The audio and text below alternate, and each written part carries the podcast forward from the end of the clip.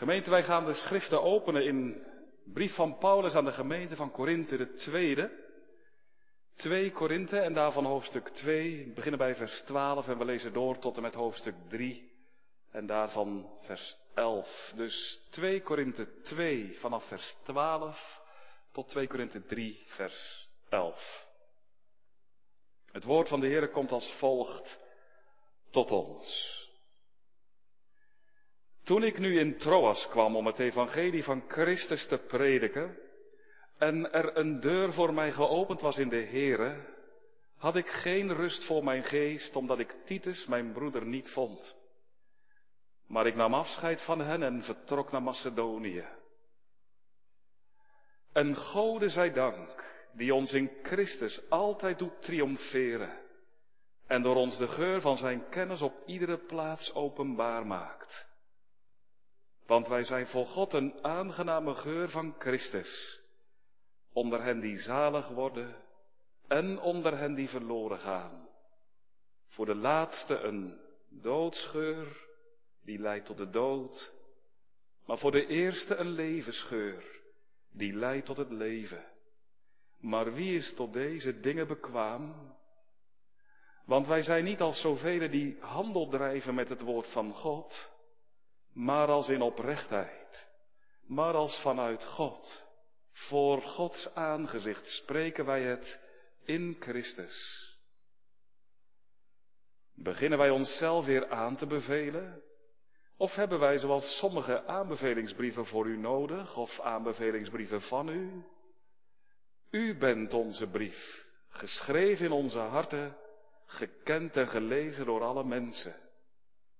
Het is immers openbaar geworden dat u een brief van Christus bent, door onze bediening opgesteld, geschreven, niet met inkt, maar door de geest van de levende God.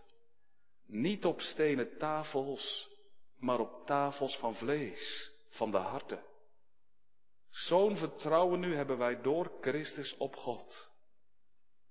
Niet omdat wij onszelf, van onszelf bekwaam zijn iets te denken, als was het uit onszelf, maar onze bekwaamheid is uit God. Hij heeft ons namelijk bekwaam gemaakt om dienaars van het nieuwe verbond te zijn. Niet van de letter, maar van de geest. Want de letter doodt, maar de geest maakt levend. Als nu de bediening van de dood met letters in stenige grift in heerlijkheid was, zodat de Israëlieten hun ogen niet op het gezicht van Mozes gericht konden houden vanwege de heerlijkheid van zijn gezicht, hoewel die teniet gedaan zou worden. Hoeveel te meer zal dan de bediening van de geest in heerlijkheid zijn? Want als de bediening van de verdoemenis al heerlijkheid is geweest, veel meer is de bediening van de gerechtigheid overvloedig in heerlijkheid. Immers, zelfs dat wat verheerlijkt was, is in dit opzicht niet heerlijk geweest, vergeleken met de alles overtreffende heerlijkheid. Want als wat teniet gedaan wordt in heerlijkheid was, veel meer is wat blijft in heerlijkheid. Tot zover de schriftlezing. Gemeente, wonderlijke uitspraak die we Paulus zojuist horen doen in zijn brief aan de gemeente van Korinthe. Want de letter doodt, maar de geest maakt levend. Wat betekenen deze woorden? Wat bedoelt Paulus ermee te zeggen? De letter dood. Hoe gaat dat in mijn leven? Maar de geest maakt levend. Wat gebeurt er als de geest dat daadwerkelijk doet? De letter dood, de geest maakt levend.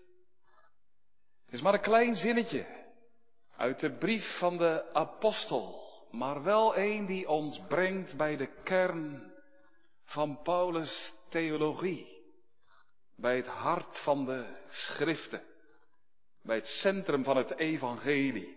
En voor een gezond geestelijk leven is het van het allergrootste belang dat we helder inzien wat Paulus ermee bedoelt. En daarom staan we vanmiddag met Gods hulp bij stil.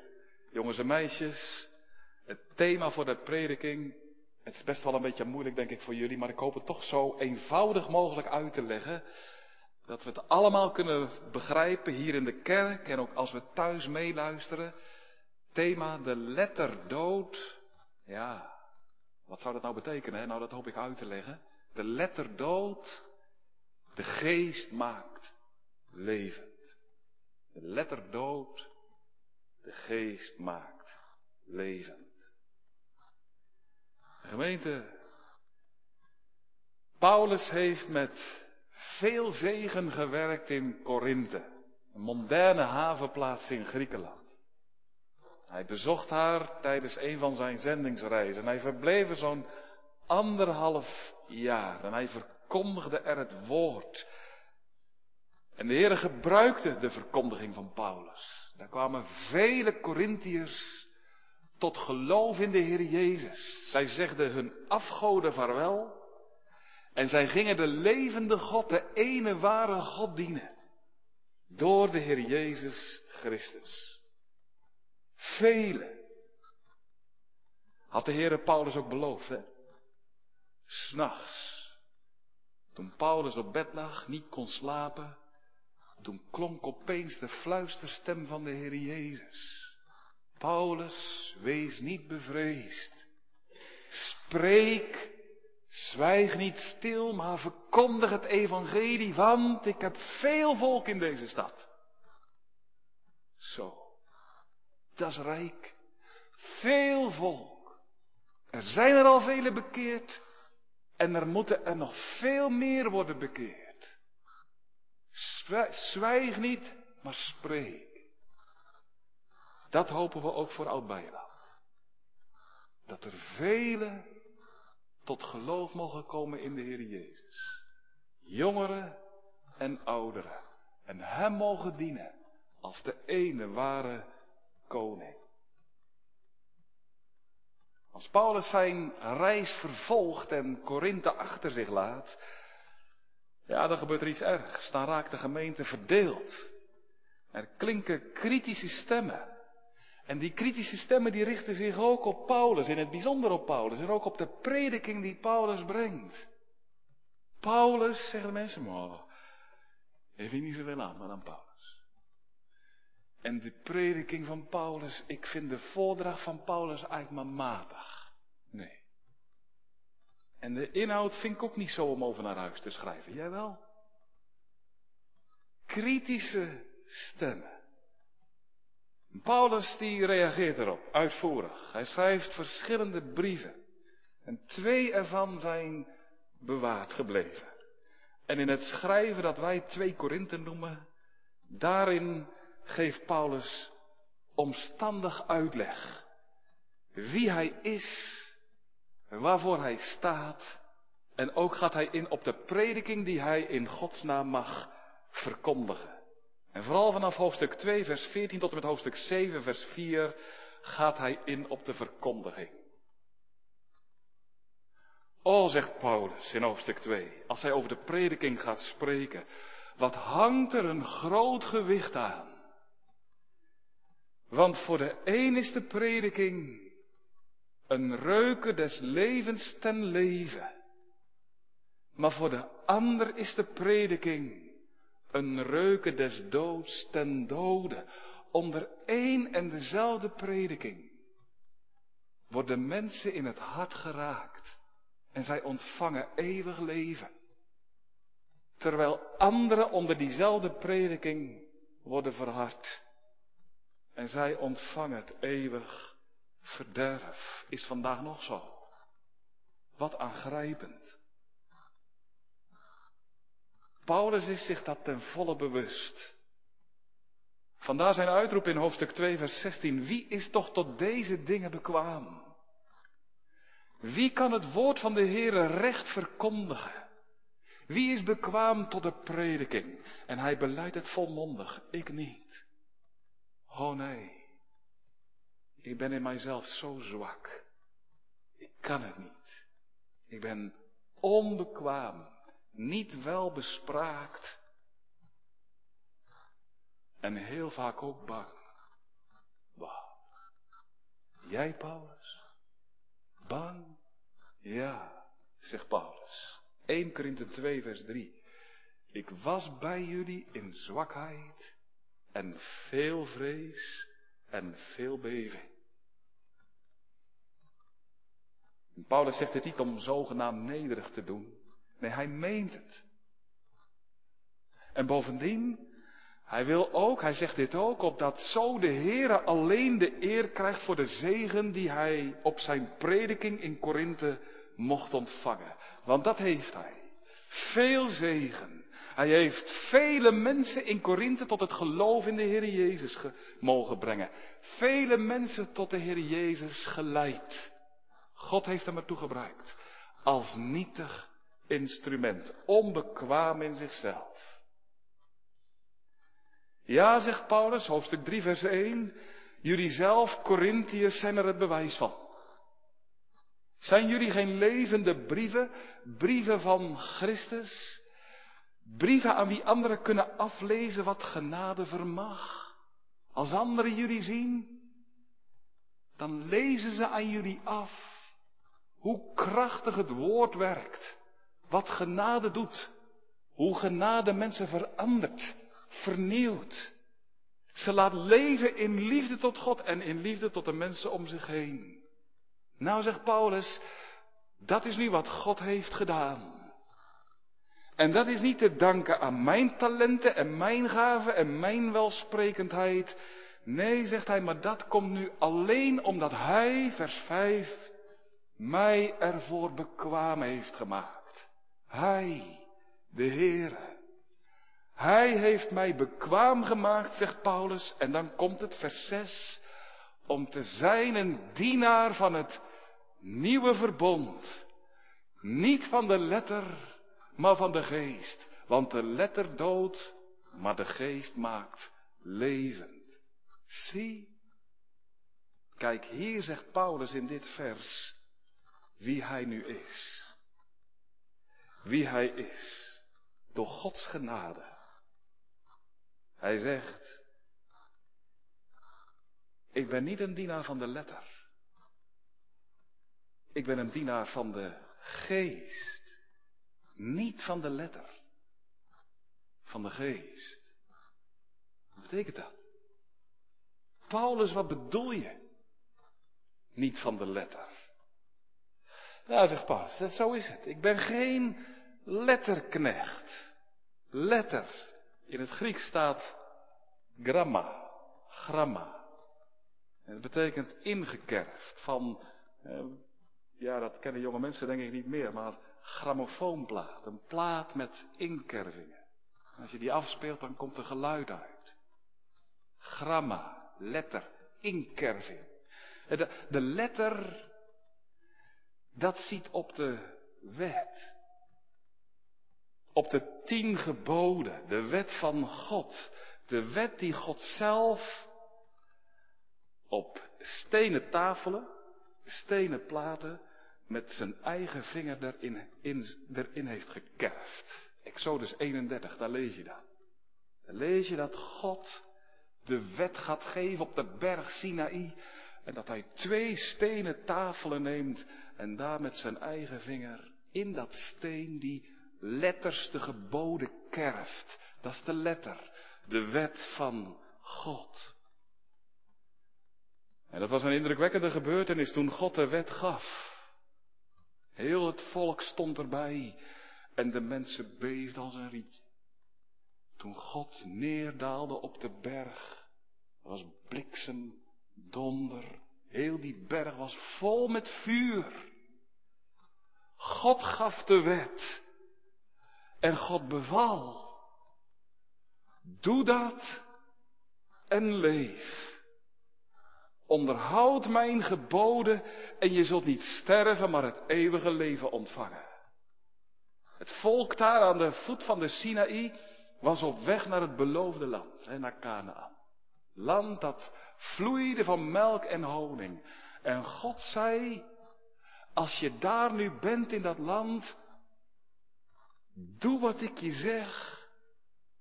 En je zult er voor altijd mogen blijven. Doe het goede, onderhoud mijn geboden en je zult leven. Dat is de letter.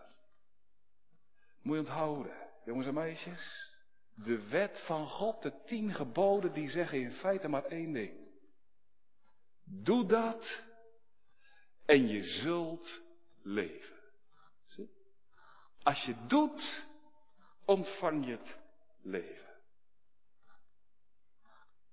Die wetgeving op de Sinaï, dat was eigenlijk een soort vernieuwing van het werkverbond.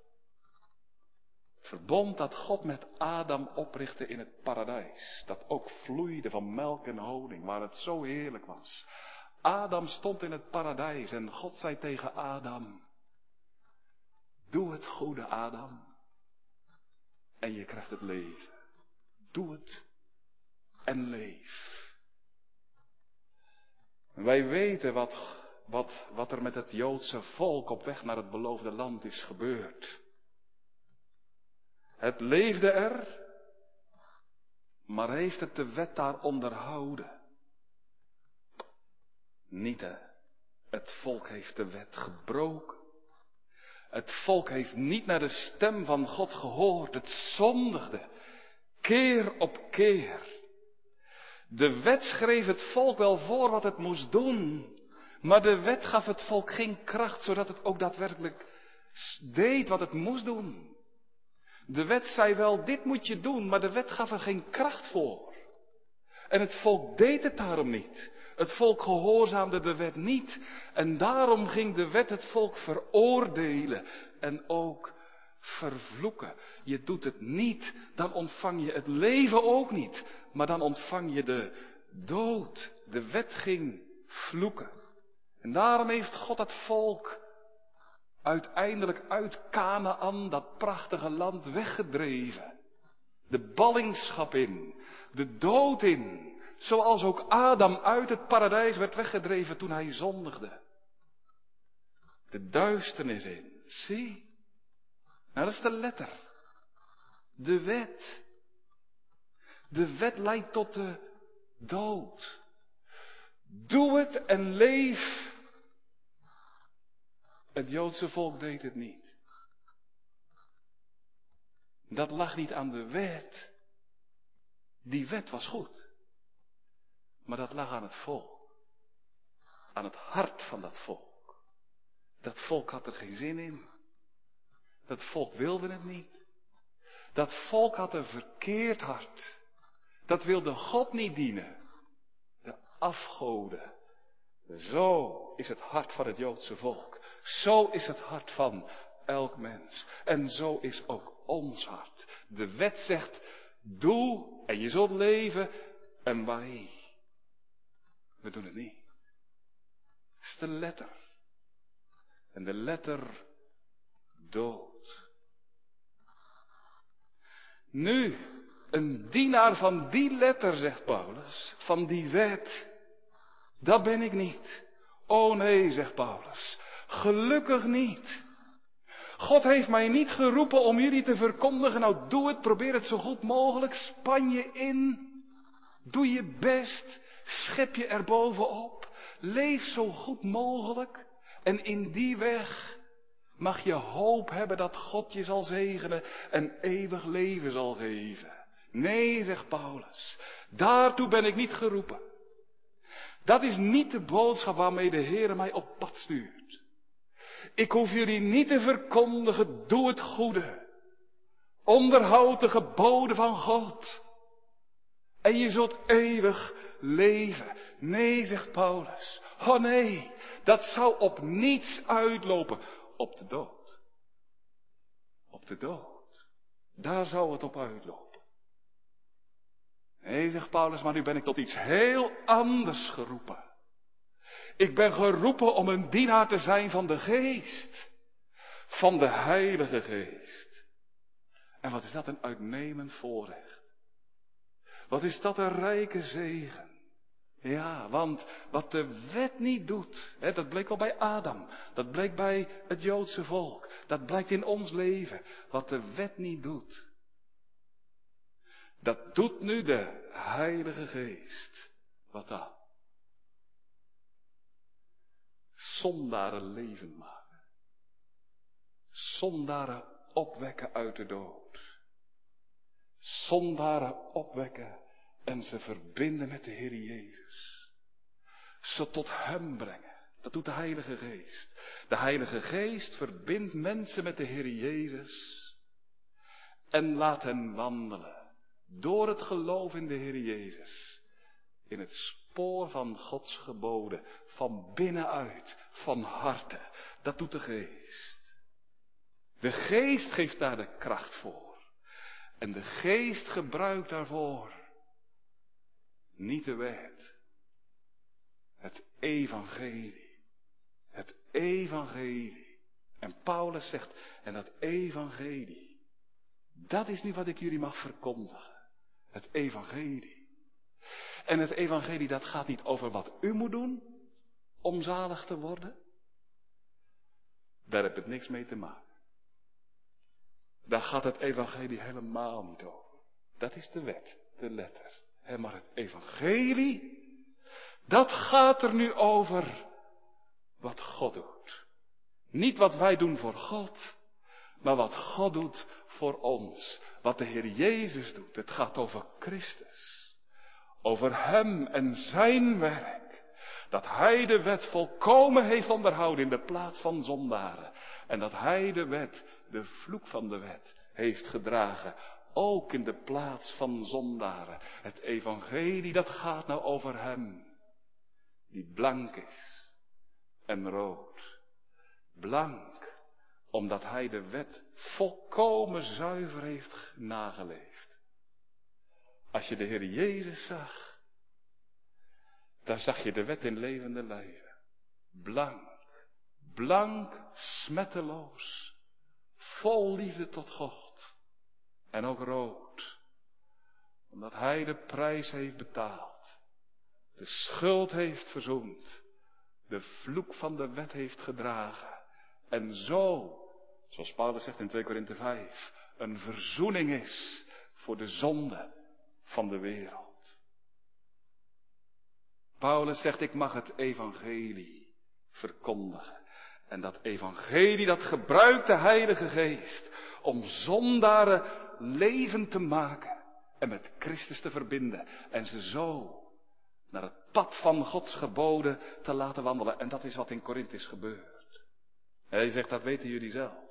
Daar zijn er velen die zo de Heer Jezus hebben mogen leren kennen. Dat is gebeurd door de kracht van de Heilige Geest. En de Heilige Geest gaf hun ogen om op de Heer Jezus te zien.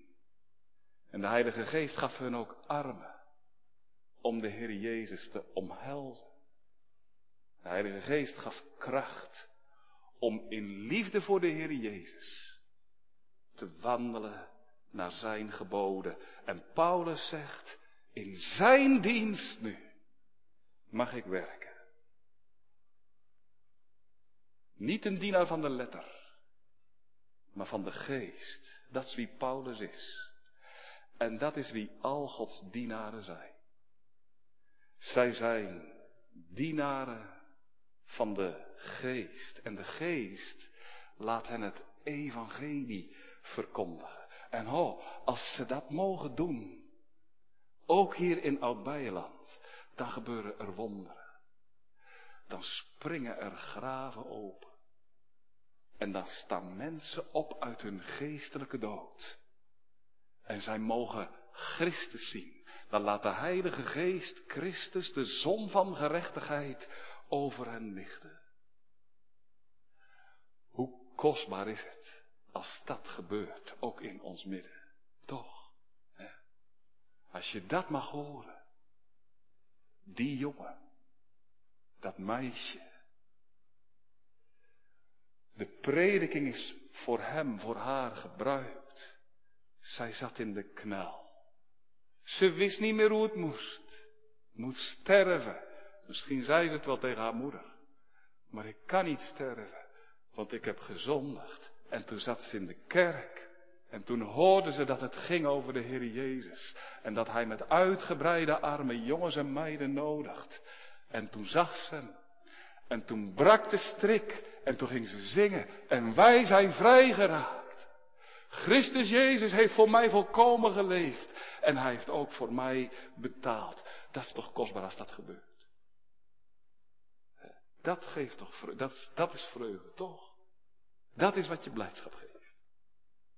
Als dit gebeurt onder de prediking, als je dat mag horen, die man,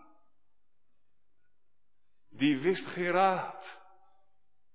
Die liep er dag en nacht mee, die stond er mee op en die ging ermee naar bed.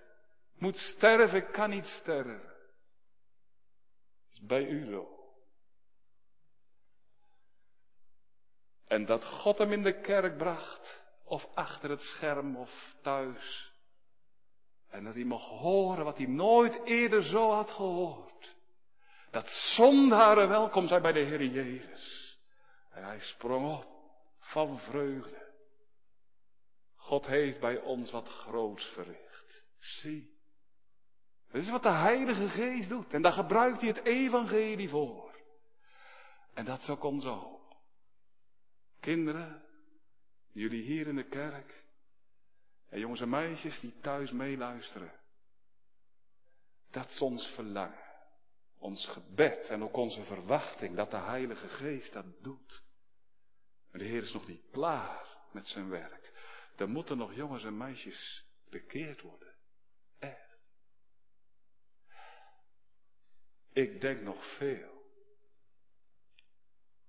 Er moeten nog vele jonge mensen tot de Heer Jezus worden gebracht. En oh wat gelukkig man als dat gebeurt. Als de Heilige Geest je tot de Heer Jezus trekt en het woord daarvoor gebruikt. Dan ben je zo gelukkig. Dan ben je de gelukkigste van Oud-Bijland, toch? Als dat gebeurt. Echt. Pas was er bij ons een jongen. En daar heeft de Heer ook in zijn hart gewerkt. Hij wilde het eerst niet, want hij dacht in de wereld kan ik veel gelukkiger zijn. Denk jij misschien ook wel. In de wereld is veel meer te vinden. Hij dacht het ook. Hij is de wereld ingegaan. Maar God heeft hem in het hart gegrepen. En hij zegt, oh, zegt hij, wat een wonder hè. Hij vindt dat nou niet een wonder dat ik de Heer Jezus mag dienen. Dat hij mij wil hebben. Dat u niet wil dat ik voor hem leef, dat kan ik niet begrijpen. Ik kan wel begrijpen anderen, maar dat hij naar mij wil hebben. En zijn ogen straalden. Dat is God. En dan gebruikt hij het woord voor. Het evangelie. En daarom, jonge vrienden, zoek de Heer terwijl hij te vinden is. De dienst van koning Jezus is de beste dienst, toch? is de beste, allerbeste dienst. Paulus zegt, wij staan niet in dienst van de letter, maar van de geest. Want de letter doodt en de geest maakt levend. Ja, betekent dit niet dat Paulus eigenlijk ook zegt, ja, we hoeven de wet niet meer te preken?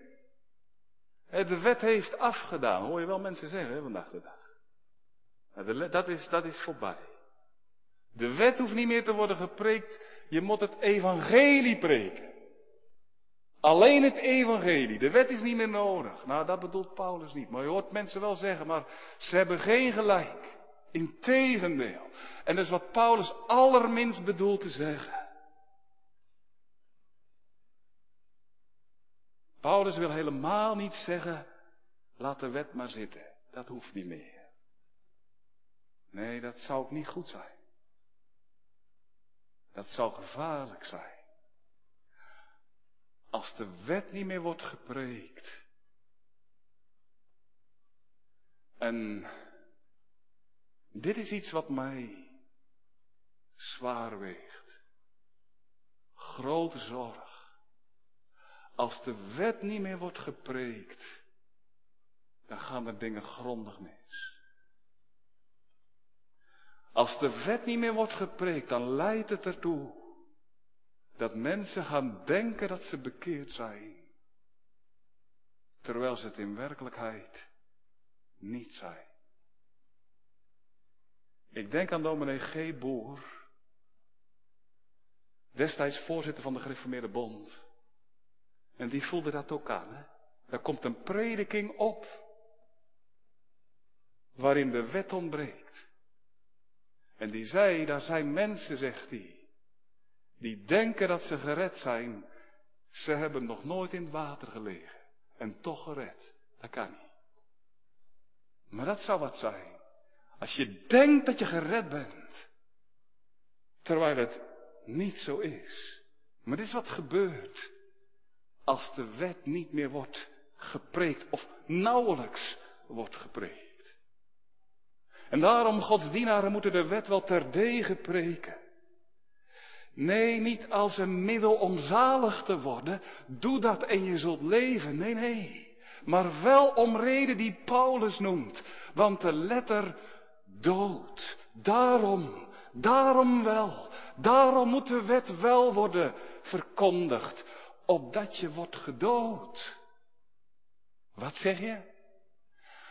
Opdat je wordt gedood. Dat. De wet moet je doden. De letter. De wet moet je doden, ja. Dat is de taak van de wet. Nou, dat is een mooie taak. Dat kun je wel zeggen.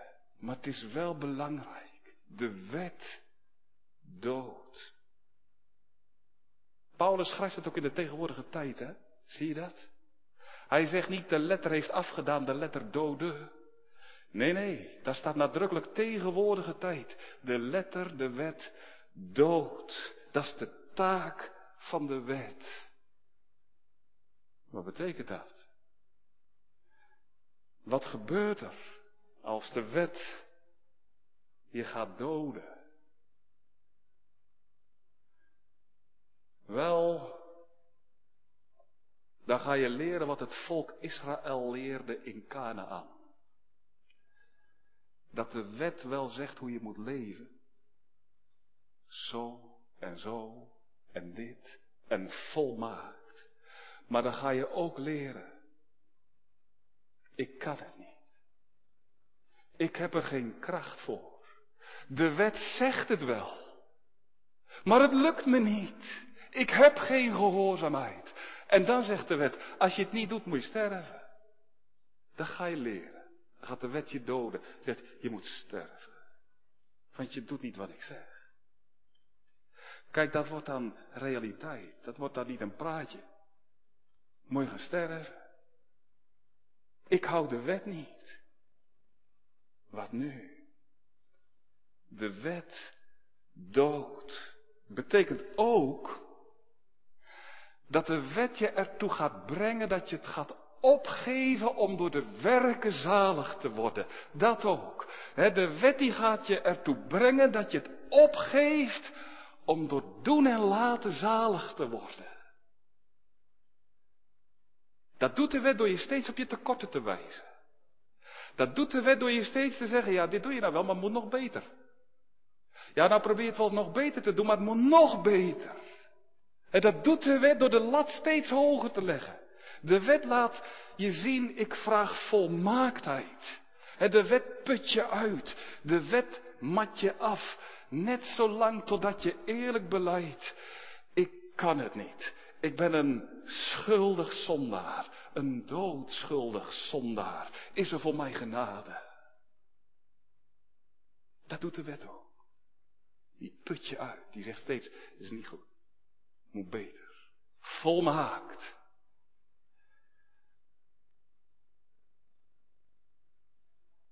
Als in ons hart de vraag gaat leven.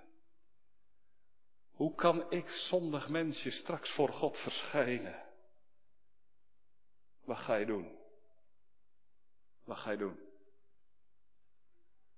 Heb je dat ook in je hart? Ik ook. Werken. Toch? Werken. Je leven verbeteren. Je richten op de dienst van God. Het kwade laten en het goede doen. Bidden, Bijbel lezen, al die dingen. En allemaal goed hè. Doe het, zeker. Zeker, doe het. Maar ondertussen leeft dit in mij. Diep in mij. Als ik mijzelf verbeter, dan kom ik toch wel eerder voor Gods gunst in aanmerking. En dat is werken. En dat je dat doet, aan de slag gaan, dat komt vanwege het werkverbond dat in je hart zit. Dat heb je van Adam geërfd. Dat is Adam in je. De oude Adam die zegt, doe dat en je zult leven. Dat zit ons in het bloed. Dat zit ons in de genen. Diep in ons hart. Word je onrustig? Is het waar of niet, hè?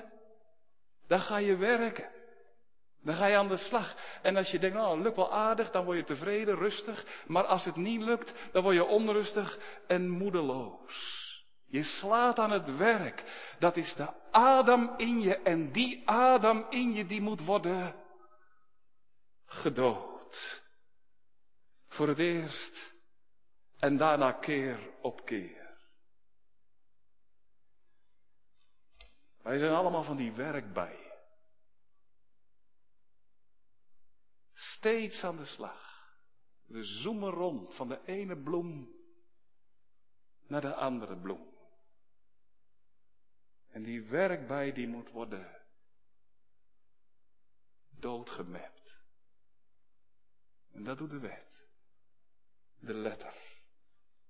En dat doet de wet door je steeds je zonde onder ogen te brengen en je aan te klagen eerst meer de grovere zonde, dat je hebt gestolen, dat je hebt geroddeld, dat je je ogen de kost hebt gegeven aan dingen die niet goed zijn. En als je dan je leven gaat verbeteren, dan gaat de wet nog nauwer andere dingen in het licht stellen.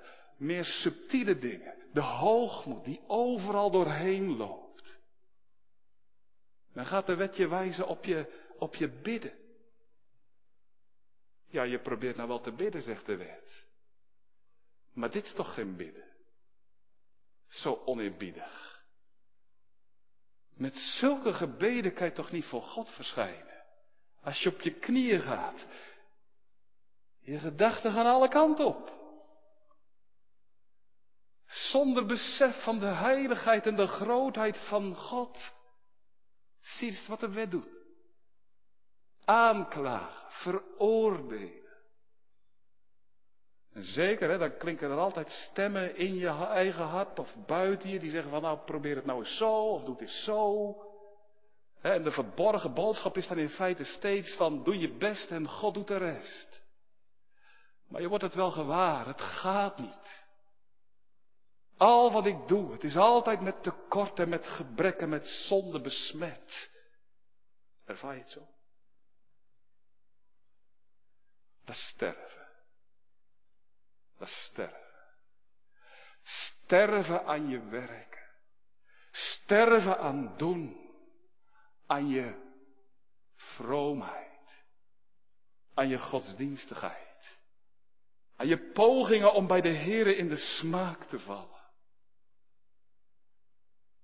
En ja, dan hoor je dat de Heer Jezus er is. En dat Hij gekomen is voor zondaren. En dat alle die geloven in Hem zalig zullen worden. En weet je wat dan de neiging in je hart is? Om geloven op te pakken als een werk. Dat is ook wat die oude Adam in je wijs maakt. Je moet geloven, zegt hij.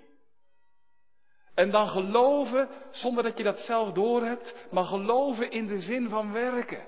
Je moet iets doen. Het moet van jou uitkomen.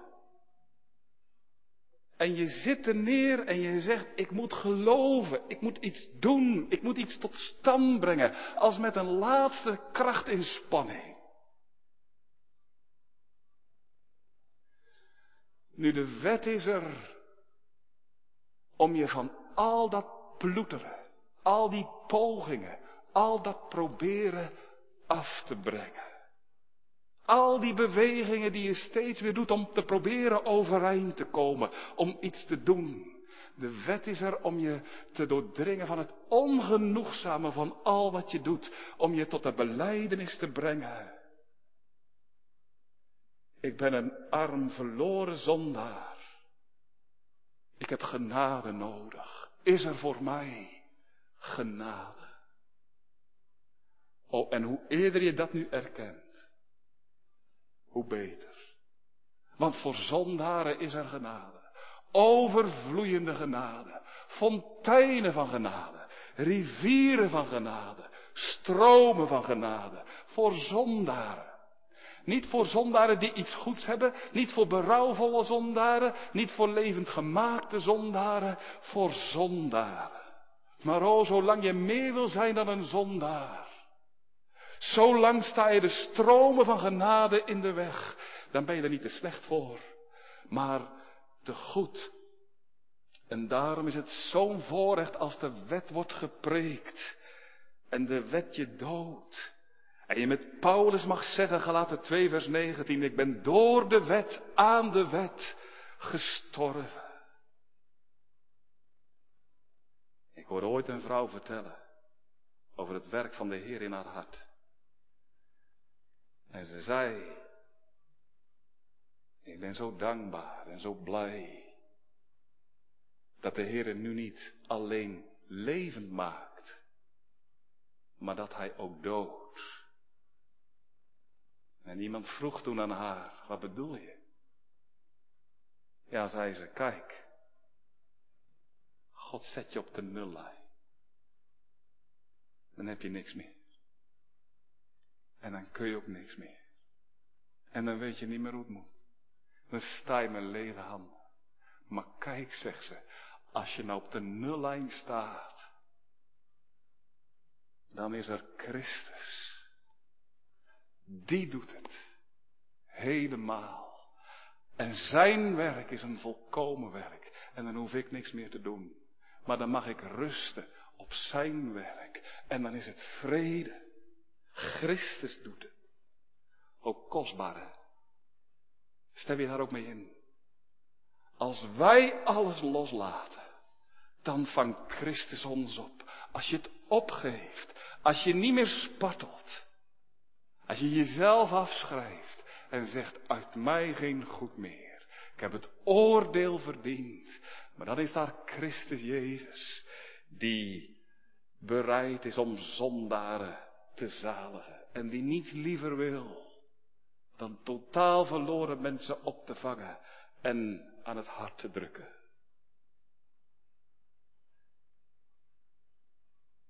Ik heb een zwager en die heeft jaren geleden een man uit het water gered. Hij werkte bij Rijkswaterstaat. En hij voer met een vaartuig op de Maas, hier bij Rotterdam. En toen zag hij dat er een man van de brug sprong. En hij erheen. En hij zag daar die drenkeling. En hij ging naar buiten en hij zegt, je moet wel stoppen met spartelen. Want zolang je spartelt, zolang kan ik je er niet uithalen. Want dan spartel jij en dan trek jij mij mee het water in. En dan verdrinken we allebei. Dus hij zegt, stop met spartelen. En toen die man zo dreef daar, hij zegt, toen heb ik hem eruit gehaald. Toen heb ik hem gered. Kijk, zo doet de Heer Jezus. Stop met spartelen. Erken uit mij geen goed meer. Ik heb het oordeel verdiend, dat wat de wet zegt, is waar. Ik zeg er amen op. Zie wie het is die wacht om genadig te zijn. De Heer Jezus Christus. Hij is een volkomen zaligmaker van volkomen zondaren. En daarom beleidt het uit mij geen goed, geen geloof, geen liefde, geen gebed. Probeer het zelf niet tot stand te brengen. Het is niet in u. Maar de Heer Jezus is nu gekomen voor goddelozen. Dat is het evangelie dat Paulus verkondigt. En dat is het evangelie dat de Heilige Geest gebruikt om zondaren levend te maken. De wet dood tegenwoordige tijd. Het is belangrijk dat dat wordt verkondigd. Dat de wet wordt gepreekt om mensen af te snijden van zichzelf, van hun oude Adam en in te enten in de Heer Jezus Christus. Maar natuurlijk moet niet alleen de wet worden gepreekt. Oh nee. Ook het evangelie. Want juist het evangelie is het middel dat de Heilige Geest gebruikt om zondaren op te wekken. Om doden te laten horen de stem van de levende God. En wat een kracht heeft de Heilige Geest. Wat een kracht. Hij wekt doden op. De Heilige Geest wendt die kracht ook aan. Hij gebruikt die kracht ook. Door de verkondiging van het evangelie schept hij in het hart van mensen geloof. en daartoe is het dat de Heilige Geest Paulus op pad stuurt. En zijn dienaren op pad stuurt. Ook vandaag. Ook in de dorpskerk in Oud-Beiland. Om zondaren het evangelie te verkondigen. De wet opdat ze zullen zien wie ze zijn. Opdat ze zullen zien hoezeer ze de Heer Jezus nodig hebben. Het evangelie dat verkondigt de Heer Jezus. Wijst zondaren op Hem. Het wijst zondaren op Hem, maar meer nog, het evangelie biedt de Heer Jezus zondaren ook aan. Het evangelie legt de Heer Jezus zondaren in de armen. Met de oproep erbij. Ontvangen. Aanvaarden. Geloven hem. Oh, wat is het een voorrecht om ook het evangelie te mogen verkondigen. Dat is het grootste voorrecht dat er is. En dat is wat wij ook mogen doen in alle gebrek. En maar de Heer heeft ons niet op pad gestuurd met een boodschap. Probeer het, doe zo goed mogelijk je best. Nee, maar hij zegt, bied hem aan, mijn zoon, Christus. Leg hem de hoorders in de schoot, ouderen en jongeren. Ook vandaag, dat moet ook vanmiddag gebeuren. De Zoon van God, Christus Jezus mag zondaren, u ook thuis in de kamer, worden aangeboden. Dat is wat de Heilige Geest wil, ook nu. Dat ik hem je aanbied, aanrijk, met de oproep erbij. Ontvangen, neem hem aan en je hebt vrede met God. O geloof in de Heer Jezus en je zult zalig worden. Het evangelie is zo'n kostbare schat. Je moet denken aan George Whitefield. George Whitefield was het middel voor vele, vele jongens en meiden, ook ouderen, mocht hij tot de Heer Jezus leiden. In de 18e eeuw in Engeland, in Amerika. En George Whitefield zegt, er zijn anderen die het evangelie beter kunnen verkondigen dan ik, veel beter. Maar hij zegt ook, er is niemand die een beter evangelie kan verkondigen dan dat ik mag doen. Evangelie van vrije genade. Het evangelie is zo kostbaar. Het biedt een rijke Christus aan voor arme zondaren. Jonge vriend thuis. Hier is de zaligmaker. Ik bied hem jou aan. Ik mag hem namens de Heer in jouw armen neerleggen. En ik roep je op, ontvang hem. Laat hem neerleggen in de stal van je hart. Je hoeft het niet eerst schoon te maken of op te ruimen. Ontvang de Heer Jezus en je hebt vrede met God. Zo komt de Heer Jezus tot zondaren. Maar dominee is de Heer Jezus er ook voor mij. Ik ben bang dat ik niet genoeg overtuigd ben van mijn zonde. Ik snap dat. Die vraag. Kijk, het is vaak ook een paradox. Mensen die aangeven dat, dat zij niet genoeg overtuigd zijn van hun zonde, die zijn vaak overtuigd van hun zonde. En zij die zeggen dat ze geen berouw ervaren over hun zonde, dat zijn vaak mensen die juist wel berouw hebben over een zonde. En zij die klagen over een harde, ongevoelige hart. Het zijn vaak mensen die juist, maar dat kunnen ze zelf niet zo bekijken, maar die juist zelf wel een gevoelig hart hebben. Maar daarom onderschrijf het maar. Dat je nu bent zoals je jezelf ervaart en dat je in jezelf niets hebt wat aangenaam is voor God.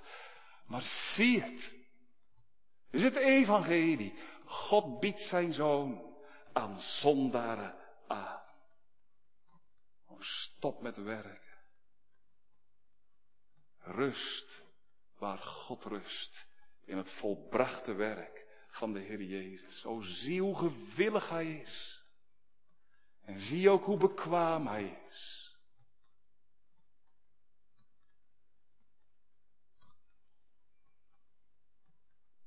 Wat zou je zeggen? Wat zou u zeggen? Als nou de Heer Jezus hier zou zijn, in de dorpskerk, persoonlijk, en je zou hem kunnen zien met deze ogen. Of als hij nou bij je zou komen daar waar je zit thuis, op de bank of aan de tafel. En je zou hem kunnen zien en je zou zijn stem kunnen horen zoals je mijn stem hoort. O mijn zoon, mijn dochter, geef mij je hart. Zou je al wat je hebt gedaan, al je ik weet het van je, al je misstappen, al je misdaden, zou je die aan mij willen geven. Als die nou zo hier zou zijn, zou je niet diep onder de indruk zijn. Toch? Hij is onder ons. Heel persoonlijk. Hij staat naast u. Wacht. Hij is voor u. Hij gaat op de knieën voor u. En hij zegt, oh kom, geef toch al dat wat je belast. Al je zonde, al je ongerechtigheid. Geef het aan mij. Dan ben jij ervan verlost. En dan zal ik er de straf voor dragen. O kom, laat mij je zaligmaker zijn. Nu, de letter dood en de geest maakt leven. De Heilige Geest verbindt aan de Heer Jezus. En oh, als dat gebeurt, je hebt de Heer Jezus, dan heb je vrede met God. Dan deel je nu reeds in de eeuwige zaligheid. Dan ben je nu reeds de eeuwige heerlijkheid ingegaan. Dan heb je nu reeds vrede met God, nu, op dit ogenblik, terwijl ik het zeg. Je deelt in de genade en in de liefde van God. Wat groot. Oh, zie het. Geloof het. Als je dit gelooft, weet je wat er dan gebeurt? Dan komt de Heilige Geest in je. En dan zegt hij tegen je. En dan zegt hij niet meer. Doe het goede en dan zul je leven. Maar dan wordt het heel anders. Dan zegt de Heilige Geest. Je leeft je leeft. Daar hoef je niets voor te doen, daar heeft Christus alles voor gedaan. Zul je nu niet het goede doen? Zul je nu niet wandelen in het spoor van de geboden van koning Jezus? En dan weet ik zeker dat het in je hart klinkt, ja Heer. Maak mij tot uw dienst bereid. Dat is wat ik wil. Ziende op de Heer Jezus en dat je mag geloven, door Hem heb ik vrede met God. Dan komt de Heilige Geest in je hart. En dan gaat hij aan de binnenkant van je hart de tien geboden van God, de wet, in je hart schrijven. Dat wat op die stenen tafel staat, dat komt dan in je hart. En dan zeg je van ja, dat is wat ik wil. Dan wil je van binnenuit Wandelen zoals God het zegt. Zoals de Heilige Geest doet. En dan word je een leesbare brief. Een brief van de Heer Jezus. Dan gaan anderen het zien.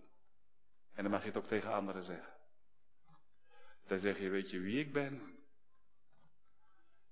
Ik ben een groot zondaar. Maar door genade een kind van God. En ik maar één verlangen. Om te leven tot eer van de Heer om Hem te dienen. En daar, daar heb ik Zijn kracht en Zijn geest voor nodig. Nou is dat nu niet heerlijk? Dat is nu wat de Heilige Geest doet. Nu, zo dood de letter en maakt de Geest levend. Hem, hem alleen, zij al de eer. Amen.